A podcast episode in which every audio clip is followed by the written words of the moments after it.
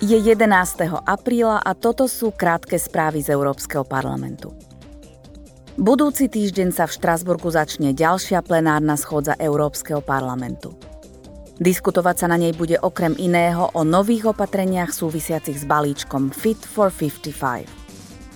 Poslanci sa pozrú bližšie konkrétne na revíziu systému obchodovania s emisiami, mechanizmus kompenzácie uhlíka na hraniciach, ako aj sociálno-klimatický fond.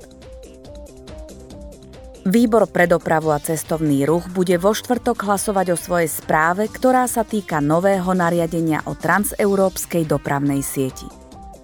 Spoluspravodajcovia a tieňoví spravodajcovia politických skupín vyrokovali k tomuto návrhu právneho predpisu celý rad pozmeňujúcich návrhov.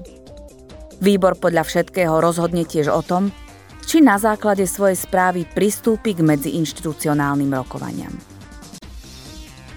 Výbor pre rozpočet a Výbor pre hospodárske a menové veci v pondelok usporiadajú v poradí už 10. dialóg o obnove a odolnosti.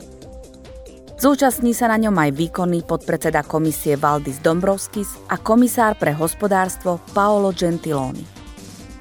Očakáva sa, že komisári sa budú tiež zaoberať otázkou, ako integrácia plánu Repower EU zvýši odolnosť členských štátov a prispieje tak k zmierneniu dôsledkov útočnej vojny Ruska voči Ukrajine.